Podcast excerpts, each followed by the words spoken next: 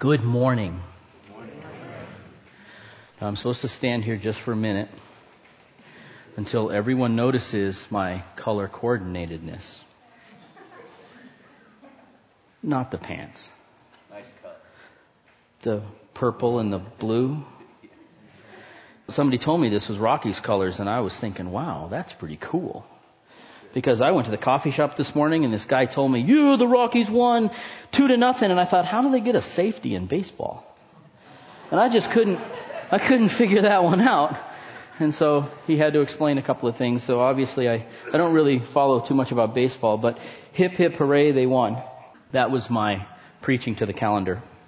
My name is Chris Richards. I'm one of the pastors here at Windsor Community Church and and while you're turning to 2 Corinthians chapter 2, a little extra about myself. I'm a mathematician at heart. And so I went to school for a, a long, long, long, long time to learn how to add numbers together. When you talk to people about math, it's really not very cool to not know how to read. But if you ever notice in our society, it's really cool not to know how to do math. Just a thought, and I thought I, I was feeling sad about that, so I thought I'd tell you. So second, no, that's not it. The the text that we're going to cover today is a lot like algebra. Now I taught algebra for a little while and, and you go through it and you teach the additive identity. It doesn't matter that you don't know what that is. Or all these other properties and you ask the kids, so do you understand this? And they say, well, yes, Mr. Richards, I understand this. And so to test them, you throw out a little question where you, you make that additive identity fall into something that looks a little camouflaged and they look at you like you've been possessed by a demon. And they say, that's not the additive identity. What they really want is, you know, some kind of a, a checkbox, some kind of a, a, fill in the, fill in the blank that, or they can recite what it is to you because that's how they understood it and, but they don't really understand it. And so if you take one of my students and you take me and you put us in the same room and say, do you understand that little algebra thing? The student would say yes. I would say yes but it's not the same yes. Right? Well, the text that we get to today, we can all quote it. We all know kind of what the topics are. But when this text gets camouflaged by worldview, camouflaged by how we perceive people and actions and problems, all of a sudden, it takes on this whole new look of, well, how, how am I supposed to do that? And so we're going to dig through this and try and, and get a, a deeper understanding of what it means. So our text is 2 Corinthians chapter 2, verses 5 through 11. Let's read that. But if any has caused sorrow, he has caused sorrow not to me, but in some degree, in order not to say too much, to all of you. Sufficient for such a one is this punishment which was inflicted by the majority. So that on the contrary, you should rather forgive and comfort him. Otherwise, such a one may be overwhelmed by excessive sorrow. Wherefore I urge you to reaffirm your love for him. For to this end also I wrote, so that I might put you to the test whether you would be obedient in all things. But one whom you forgive anything, I forgive also. For indeed, what I have forgiven, if I forgiven anything, I did it for your sakes in the presence of Christ, so that no advantage would be taken of us by Satan, for we are not ignorant of his schemes. Let's pray. Lord God, your word tells us where two or more gathered together, there you are. And Holy Spirit, we trust that you are here today, ready to take your word and do business with each one of us. God, without you being here, messages are just second rate stump speeches. But God, with your power, your word can, can help us to abide in you, to know you, to desire you. Would you do that this morning, God? Would you speak through your word to us? In Jesus' name, amen. So, This text is rather simple. Something happened in the Corinthian church with someone, and there's a little, I don't know if it's actually conflict, but depending on who you read, some people simply assume that this is the man spoke about in 1 Corinthians 5. In 1 Corinthians 5, just a quick reminder, 1 Corinthians 5, Paul says, you all are proud, but you have an immorality amongst you that's even worse than that's outside in the world. A man has his father's wife. And you're proud? I've already passed judgment on this man. Get him out of the body so that that sin doesn't infiltrate, so everybody just doesn't have this lax view of sin that, oh, well, I guess that's okay. Everybody thinks it's okay. Get him out of the body. Expel the immoral brother. And that's the last you hear of it. Well, since 2 Corinthians follows 1 Corinthians, then we have this natural assumption that, well, when he says, now we need to reinstate him, we're talking about this guy in 1 Corinthians. But as we talked about last week, there's a lot of things that happen between 1 Corinthians and 2 Corinthians. Right? We have the painful visit that occurred where somebody got up in Paul's face and all these false apostles were trying to degrade Paul's authority. And the body in the Corinthian church just kind of sat back and watched it happen. They didn't stand up for Paul. And Paul ended up leaving Corinth in a bad way. But when he left, he quickly wrote this letter. A letter that we don't have. But he sent the letter back to the Corinthian church with Titus. And it's very possible that who he's talking about in 2 Corinthians are the people that were in his face during that painful visit. And not the person in 1 Corinthians. But in the end, it doesn't matter. Because in 1 Corinthians, something had to happen with this brother that was in sin. And if in fact we have this painful letter where this things happened and he wrote them, the reason I kind of tend toward him talking about somebody not from 1 Corinthians 5 is because all of chapter 2 is talking about this letter that he wrote. And why the pain, why he couldn't come and why he couldn't come this second time, the things that we talked about last week. So I'm, I'm a little more lenient or, or thinking that he's speaking about somebody that he interacted with during that painful visit. Okay? But in the end, it simply doesn't matter. There was sin in the body. The body didn't deal with it. And, and so he writes this letter to say, well, you, you need to deal with this sin in the body or, or else. So the text is simple. It's a simple matter of somebody got disciplined in the body and now they're telling him Paul's telling them to restore this brother. Now we can pray and go home. Because we all understand that. Right? Sin in church is bad. I, my, my brother's father-in-law is a preacher and everybody would always ask him, so what are you preaching on this week? And he'd always answer the same thing. I'm preaching on sin. I'm against it. sin in the body is bad. It's a disease and it needs to be dealt with. We would all accept that. But what does that actually look like in practice? Again, we understand. But what does that look like in practice? So I'm going to start at the bottom of this text. The bottom of this text says, we need to forgive him because we're not ignorant of the devil's schemes and we don't want the devil to get a foothold. So what are the schemes that he's talking about here? And there's two. One, that the church does not take sin seriously. That's scheme number one. And secondly, if they do, we're good fundamentalists. We're not going to let any sin go by. I saw you go to a movie, church discipline. If in fact we take sin very seriously, the second side of that coin, the other scheme, is that when someone is repentant, we don't forgive. You see that? If the devil can't get you to kind of turn a blind eye to sin, he wants to get you to not forgive the sinner who sinned. He has you coming and going.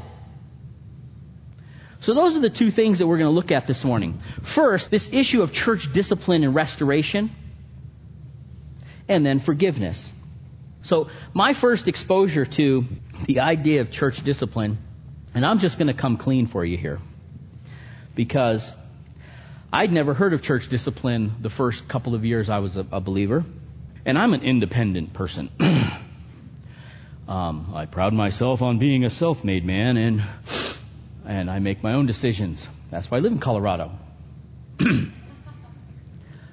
I moved to Colorado, and I go to this church, Mountain View, and right away I get plugged into this class called, uh, then it was called Men's Equippers.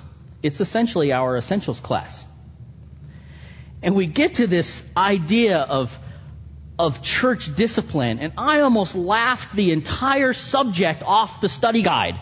I thought, how arrogant. Wait, you wait.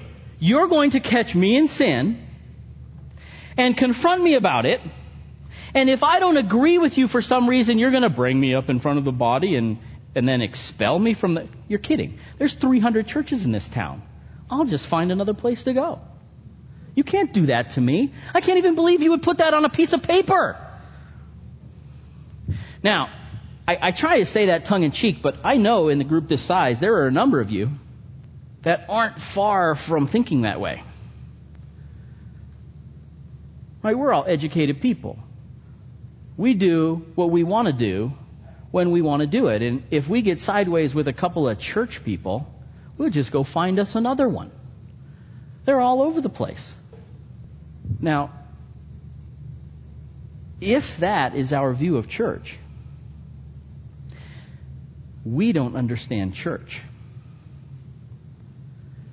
We don't understand what Jesus said yes, I am the Christ, and I am going to build my church on that, and the gates of hell are not going to stand against it. I'm going to build my church and I'm going to give them a mission. And that mission is going to be go and baptize in the name of the Father, the Son, and the Holy Spirit and teach people to obey everything I have commanded you. I'm going to give them that commission. And until I come back, I'm going to be with them and they are going to go and they're going to have power from the Holy Spirit to be my witnesses. And that's what they're going to do day in and day out and day in and day out. They're going to be working on winning souls for the kingdom. Worshippers of God, John 4. This is what the Father desires. That's what the Father seeks and that's what we're going after. We've been reading this book called Don't Waste Your Life by John Piper. And he has this, this piece in there about having a wartime mentality. Okay, so let's think about this whole church discipline thing in a movie format of Iwo Jima. Some of you have seen Flags of My Fathers or Letters from Iwo Jima. So just imagine this. You're in basic training with this guy. He can run faster than everyone. He can leap buildings in a single bound. He shoots straighter than anyone. He is the ultimate soldier. You are so thankful that you're going to hit the beaches with him. Because he's your guy. He's your flank guy. He's got you covered. You're so excited about this. So when you go, you just know you're feeling safe because your brother, this soldier is right here with you. And when you storm the beaches, he's going to be there. So you get off the boat, you get onto your amphibian craft, you go out, and you see him kicked back reading Sports Illustrated. Now you look down and you're slightly concerned because you're about a minute and a half from a very life threatening situation. And this guy is feeling pretty calm about it, but he doesn't get up. And you look down and you see his gun's not loaded. He's got his shoes off. He's got his toenails painted. Think, all right, let's kind of cut the toenail thing. But you know that he is not ready to hit the beach. So what do you do? Well, you say, well, I guess I'll just do it by myself. And you just ignore him? That's not what you do. You get in his face and you shake him and say, wake up! What happened to you? We're two minutes from getting shot at and you're asleep. Put that stuff away, get your boots on and get ready. Cause if you're not covering me when I go up there, I'm dead meat. I'm sorry, ladies, I couldn't come up with a more feminine example, but that's just the picture that I had. See, if we understand that as Christians, as the church, the church has a mission. The church has a mission. We are to go into the world as the light of Christ and to tell people and to gather believers, to glorify God. And if, if we're going into that and our brother sitting back with his toenails painted, we're looking at Sports Illustrated, he doesn't have our back. And so, in a wartime mentality, there's no problems thinking through this. Of course you're going to get in his face. Of course you want him to straighten out because if he doesn't, there's consequences. But is it possible that in the church today, we all have kind of a peacetime mentality? We're all sitting on the beach where we're supposed to be, sunning ourselves and enjoying a magazine. And so you look over and your buddy's reading a magazine too. Well, he's supposed to be because we're chilling. We're enjoying the blessings of God. He's given us so much. An extra turkey sandwich just might be fine. Now, not to say too much, I do enjoy the blessings of God. But God has called us to a mission. And when you understand that the health of the church is paramount to this mission, you're a little fa- a little faster to get into someone's face. In Matthew 18, Jesus actually puts this out for us. The actual process. You see a guy, a lady, they're in sin. Jesus says, first, go to him and say, brother, brother, sharpen up. Get your gun loaded. Get ready. We got a mission. And you're so distracted by your sin. You spend so much time just consumed with ungodly things, whatever that sin is. And each one of you know what that sin is for you. But you're so consumed by it that you have no benefit to the church. If your brother's in sin, go to him quietly. Just thought I'd say that loudly so it, there was a contradiction in terms. He said, just go to him and tell him this. And he said, if he listens, you've won your brother. Now grab the heart of Christ here. Why is Christ telling us to do this? Not because we want to expose him because he's a punk we're working on the health of the body. If the body isn't strong, the body can't march. The body can't go off and do the mission that the body's called to do because the body's weak and feeble and it just can't make it. But if you go to your brother and he listens, you've won your brother. There's health that's coming back into the body. And then Jesus says, well, suppose he doesn't listen. All right? Time for intervention. Get a couple other godly, spiritual men or women, if this is a sister, and go to them and tell them, please beg them. This sin is wreaking havoc in your life. You're about to lose your family. It's hurting the church. It's hurting everything. Don't you see it? Please repent. Come back. If they say, you know what? How dare you? Well, let's not assume that yet. Because where there's a, number of people, there's fellowship. Right? When two or three people come to this brother or sister, you're coming to them with more than just you bringing their sin. You're coming to them in community.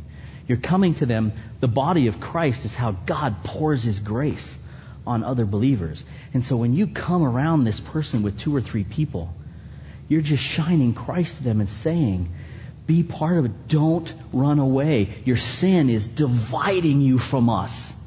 Your sin is pulling you out of the church where you're going to get destroyed by the lions.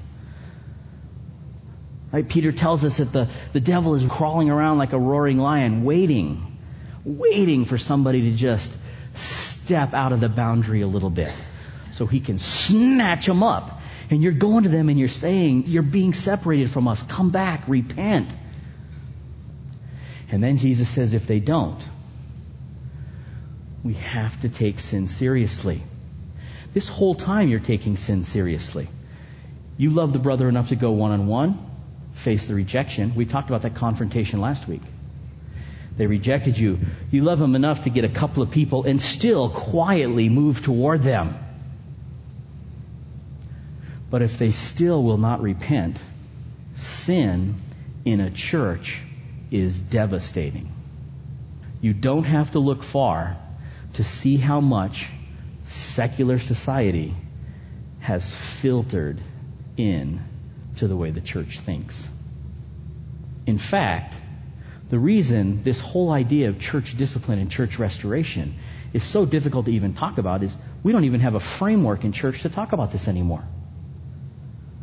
Because we all are quite independent, and we do know that there's a church on another corner, and how dare you? But those that understand that the church is here for our benefit and for us to grow, and God uses the church for us to interact and, and to grow and to equip one another. As iron sharpens iron, so does one man sharpen another. You want to get closer to God? Stay tightly connected to a church and give that church the authority to watch over your soul. Now, I'm going to say that again because that's just not popular. Give the church authority to watch over your soul. Each one of us, as we interact and we call each other on things, we trust that the church has our best. In a marriage, you will never reach the level of intimacy you desire with your spouse unless you put all your eggs in that basket. If at all times you're holding back just a little bit, just in case, then you'll never be able to grow to its fullness. The same thing happens with God, and we're going to talk about intimacy here in a minute, but in the church, if we can't fully embrace God's design for our growth. If at all times we say, you know, I've watched too many of those TV preachers. I know what can happen, and so, you know, we're gonna go and we're gonna, we're gonna interact and we're gonna serve and we're gonna do these things, but I've always got my eye on those people. And you can't ever just turn yourself over so that when a brother or a sister comes to you, you're not listening. So my first encounter, I've already shared what my first encounter was. It was not positive. I initially did not like the whole idea of church discipline at all. And God loves me. So over the years, I've never actually been to stage three. but I've had lots of brothers come up to me, and I still remember them. I remember one coming up to me and saying, Chris, now I, I tend to be rather sarcastic. I have that gift of sarcasm like many of you have. It's not a spiritual gift, but I have it. And when I get uncomfortable, I start cracking jokes because I need things to get a little bit lighter because I'm feeling the pressure of some kind of it's just too intense and it's getting serious and I got I got to have that to stop. It's just too deep. And so I crack a joke. Now, when you're doing this nonstop in meetings and whatever, well, this brother came up to me and he said, quietly, off to the side, waited till I parted over. He came up to me and said, Your sarcasm has made you totally ineffective in ministry. And he's right. Now, I walked away from that, and it, it took me a, a couple of hours to internalize that all the way and think, wow, that brother is so right. And I am so disobedient to the word. The word says, you're joking that doesn't fit. Stop that. And so I was corrected. Now, I could have said, How dare you? I can find another. No. I'm going to find another church because at that point, God had already tied me into this body so tightly that there was no leaving. There was no leaving. I get, I get fed, I get equipped, I get loved, I get everything from this body. There was no just going and finding another one because somebody told me that they thought maybe I was being a little too sarcastic and I needed to change that. So that was level, that was, that was easy really. Because it got worse. A couple of years ago, maybe I need a little framework here. My wife and I switch off doing finances. She does them for a little while, then I do them for a little while. And when I took over the finances, I noticed things were out of order because at the end the number was red and not blue. Remember, I'm a mathematician. I can figure this out very quickly. And I knew exactly how to turn it back to blue. Stop giving. It's a pain anyway. And so I stopped giving. I just didn't start. My wife was doing it. I just decided that was done with. I'll give time. And this went on for a long time. And at this church, pastors, your community group leaders, no one knows how much we give. That's all information that's kept aside. But it just happened that a dear brother of mine is the one who kept the books. And he was very concerned about this. Because there is no ambiguity in the scripture about giving. None at all you want to show your dependence on God? You want God to bless you with things far beyond money. God says if you're not obedient in the little things, you're not going to be obedient in the big things either. If you're not faithful in the little, you're not going to be faithful in much. And money really is a little thing. How can I trust you with the souls of men if I can't even trust you with 10 bucks? And so this brother and another brother came to me and said, We're concerned about this. Your name's not even on the list. And they talked me through that. And I was a little obstinate, but I knew I was in, I knew there was disobedience. No question. I can stand here and preach all day long about how important it is to win souls and how important it is the kingdom of God and all these things and yada yada yada. But you look at my checkbook and all I really care about is my gadgets. Got a really cool computer. It's better than yours. But when you look at my checkbook, it doesn't reflect my words. It reflected my heart just fine. And so I'd come full circle. Even though when I first heard about church discipline, I laughed it off. Now, this last issue was pretty serious. And I had to make some serious changes because now I'm a habitual non giver. It was very difficult for me to change that. I don't know how many of you budget, but attempt throwing that into your budget overnight. But I did. But then I grabbed these brothers and I said, watch the books. If I slack, you get on me.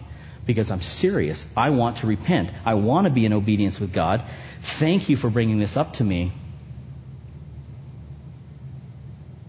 Could I have just gone to another church where they don't know? I could have. Why did these brothers come to me? They came to me because I was in sin. They came to me because when there's sin in the body, when there's disobedience in the body, the body is weak. When the body is taking more of the world's view on things than God's view on things, the body is weak. And if the body has a mission to do and the body is weak, it can't do it. And I don't mean the kind of weakness that makes us depend on God. I mean the kind of weakness that thinks we're strong and so we don't have to go and depend on God to do His mission. That sounded a little convoluted, but think through it, it'll work. Let's read 2 Timothy together. 2 Timothy chapter 2. Why did they do this? 2 Timothy chapter 2, I'm going to start in verse 24. Now, Paul is talking to Timothy, a pastor, but we all can fit in here. The Lord's bondservant must not be quarrelsome, but be kind to all, able to teach, patient when wronged, with gentleness correcting those who are in opposition, if perhaps God may grant them repentance, leading to the knowledge of truth, and that they may come to their senses and escape the snare of the devil, having been held captive by him to do his will. As teachers, as we interact with one another, we have to take sin in the body seriously and bring it up. That's part one of the scheme. If the body takes more of the social worldview than God's worldview, we just let sin in and we don't think anything of it. Whatever, you're okay, I'm okay, let's just be okay together. And the body's weak and we cannot accomplish the mission. Let's go to part two forgiveness and restoration. This is where Paul focuses all of his energy. If they take, and this is what they did, the Corinthian church took action. They saw that this, this brother this group of people were being divisive and they cut him off. They probably went to him and they said, brother, you can't be divisive like this. Paul has even told us, here's what's going on and, and we want to restore you. And he said, ah, whatever, and didn't listen brought him forward to the church and said, look, this brother, treat him as a tax collector. And they excommunicated him. They sent him out of community. Why? Well, we see this in chapter 5 of 1 Corinthians where he says, so that Satan can womp on his flesh so that his soul will be saved. So he goes out of community. He's no longer being treated like someone in the fellowship. So now everybody in the fellowship knows that's no longer a brother that we just sit and eat with.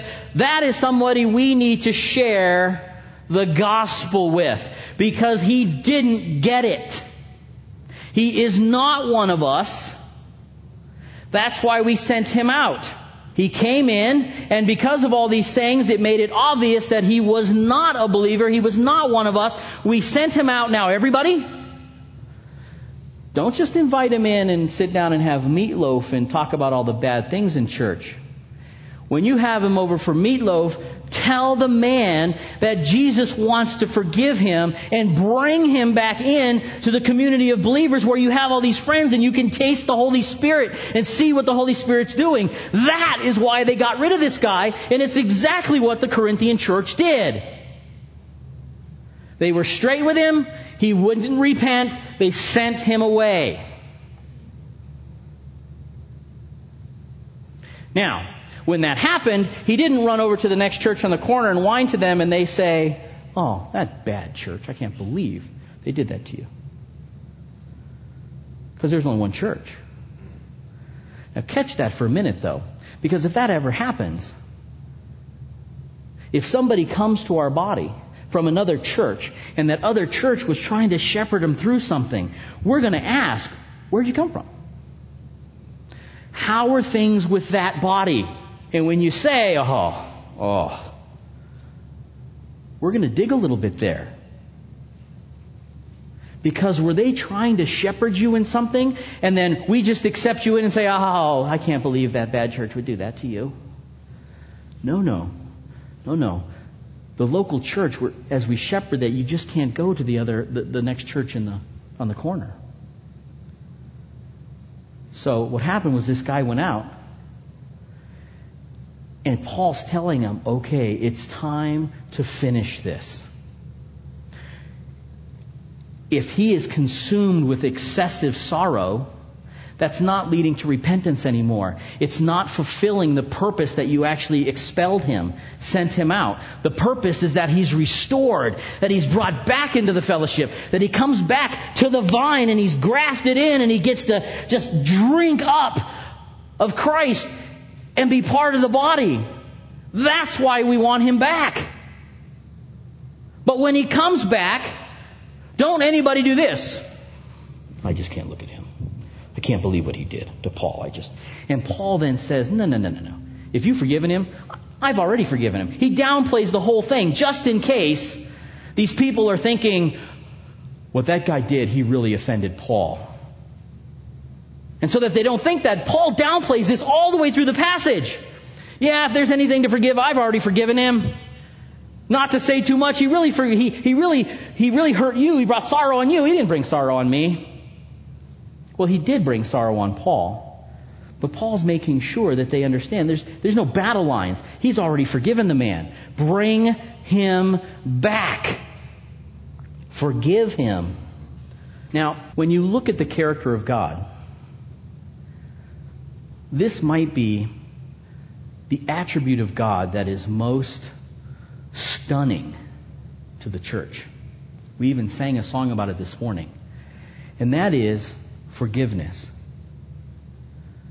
If any of you have been in churches where, where the congregation debates about what they're going to do, and somebody will go around and get signatures for their side, and somebody will get, gather signatures, and they come in, they sit on opposite sides, and they land blast each other to figure out what color the pews are going to be. Now, I'm kind of making that trite, but there are other, you know, more important, how they're going to spend money, what ministries they're going to do. Everybody has a good idea. But if you're in a body that's doing that, things can get very personal. People end up hurting each other. What kind of music? Well, I don't like listening to that music. Or what? And so there's all of this tension and all of this unforgiveness in the body. And there is no action that more reflects God than when a believer forgives.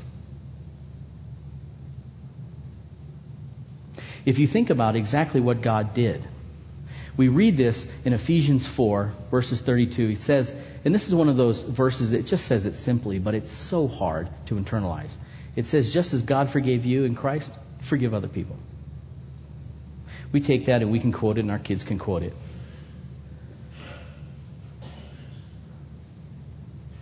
But how did God forgive us?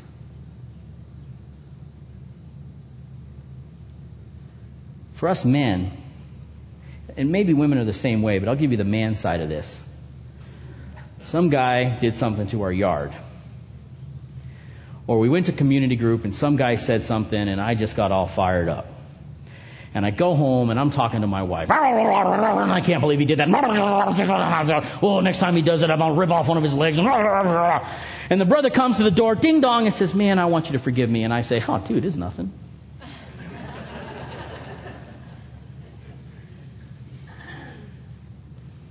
Now, it's funny, but how many of you fall into that category of forgiveness?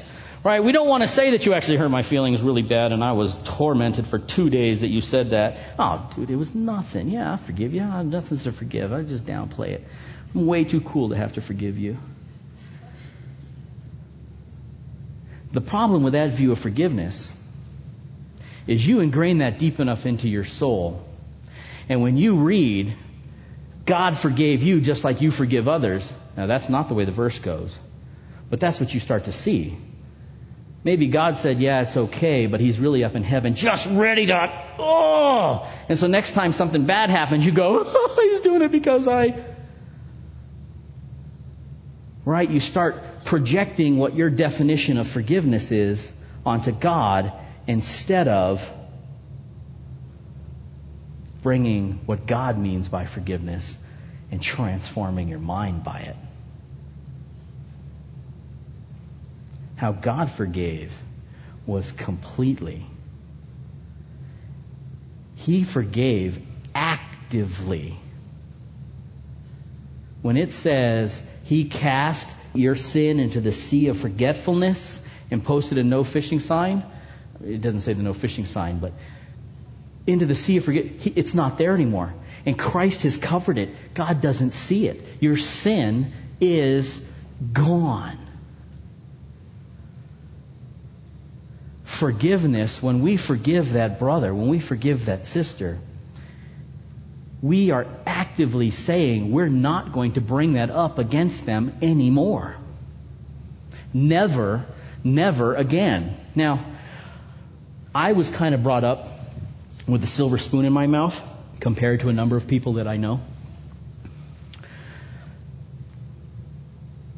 And I don't want to make forgiveness trite. Because I know a number of people where someone's sin was so grievous to these people that it miswired them, that they can't get up in the morning, that they struggle with a level of depression that I will never understand because of someone else's sin. And the Bible tells them, just like it tells me, forgive that person that sinned against you, just like God did. I forgive people for stepping on my toe, for cutting me off in traffic. I'm not going to keep that against them. But I don't struggle getting up in the morning because someone sinned against me so much that I can't trust people anymore. When we go throwing this word forgiveness around, remember that there are other people around us. That forgiveness is not just something you carry around in a little baggie and distribute out like you're throwing seed to the pigeons. Forgiveness for some people is very difficult. Just like what God is calling you to. There's things that God's calling you to that are very difficult, that maybe someone else doesn't struggle with, but for you, it's hard. And forgiveness is one of those things for some people. I'm reading this book this week called Abiding in Christ. And believer, anyone in this area of forgiveness, Jesus tells us, you can do nothing apart from me. He knows perfectly well that you cannot forgive that person that has wrecked your life by yourself. It can't be done. Jesus says, I understand that. Abide in me. And he reminds you over and over again, I know you can do nothing outside of me. Abide in me because in me you can do all things. But first, these things were never meant to be acted upon apart from me. You were never meant to jump up in the morning without the Holy Spirit and go out and act like God. Never.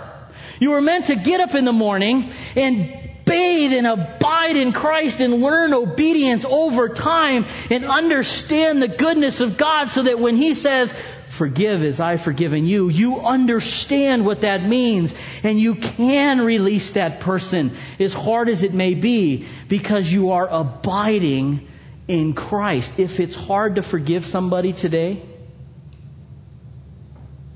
go to God and tell Him, God, I just can't do it.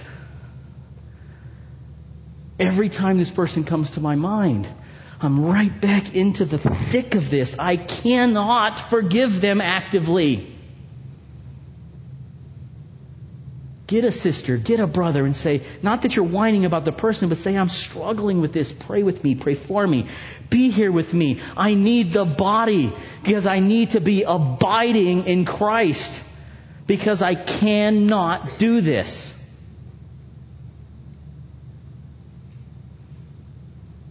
If you can't do it, go to God. He says, He, he tells you you can't. Apart from me, you can do nothing. You can't look like me. You can't be sanctified. You were never meant to look like me apart from me. You were meant to look like me because we're so close together that we're rubbing and and my color, my pigment is coming off on you because we're so close together. That's how sanctification is supposed to work. Not by just pulling up your bootstraps and saying, I'm going to forgive. Uh-uh. Abide in Christ. Restore the brother.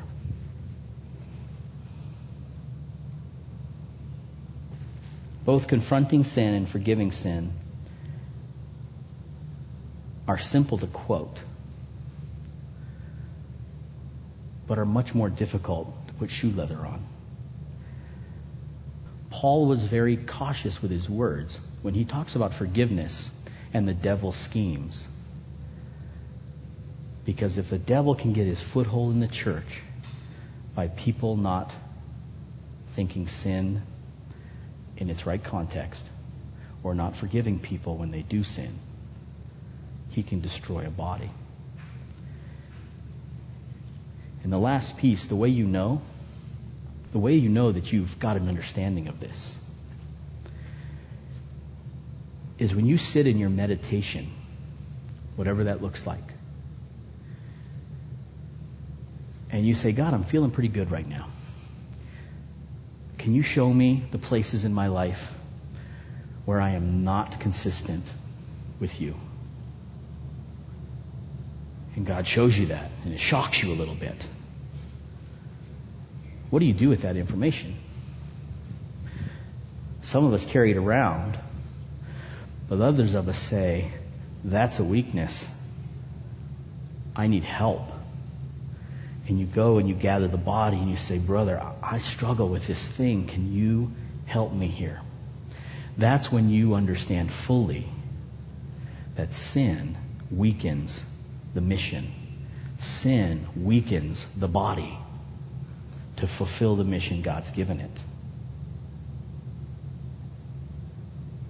Do you think the brother won't forgive you because you're a sinner?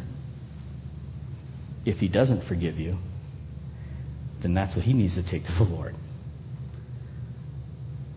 We need each other. We're tightly connected.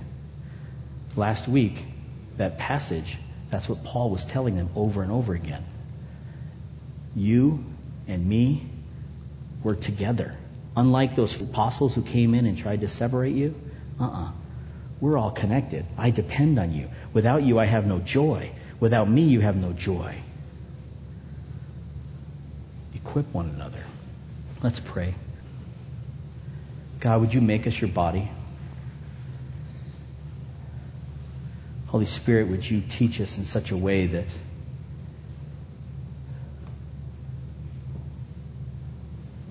that our heart is purified so that we reach to glorify you. God, would you revive us and bring the joy of our salvation? And God, I pray for everybody here that you would you would start to show us those places that are just hard to come in line with you. God, are we holding grudges against somebody in the body, weakening the body? Empower us to forgive. God, is there sin in our life in such a place that we just can't overcome it? And it's weakening the body even though people don't know? God, give us the strength to move towards somebody and take sin so seriously that we want all of it out of our lives as we come more like you. Help us to abide in you. We pray these things in Jesus' name. Amen.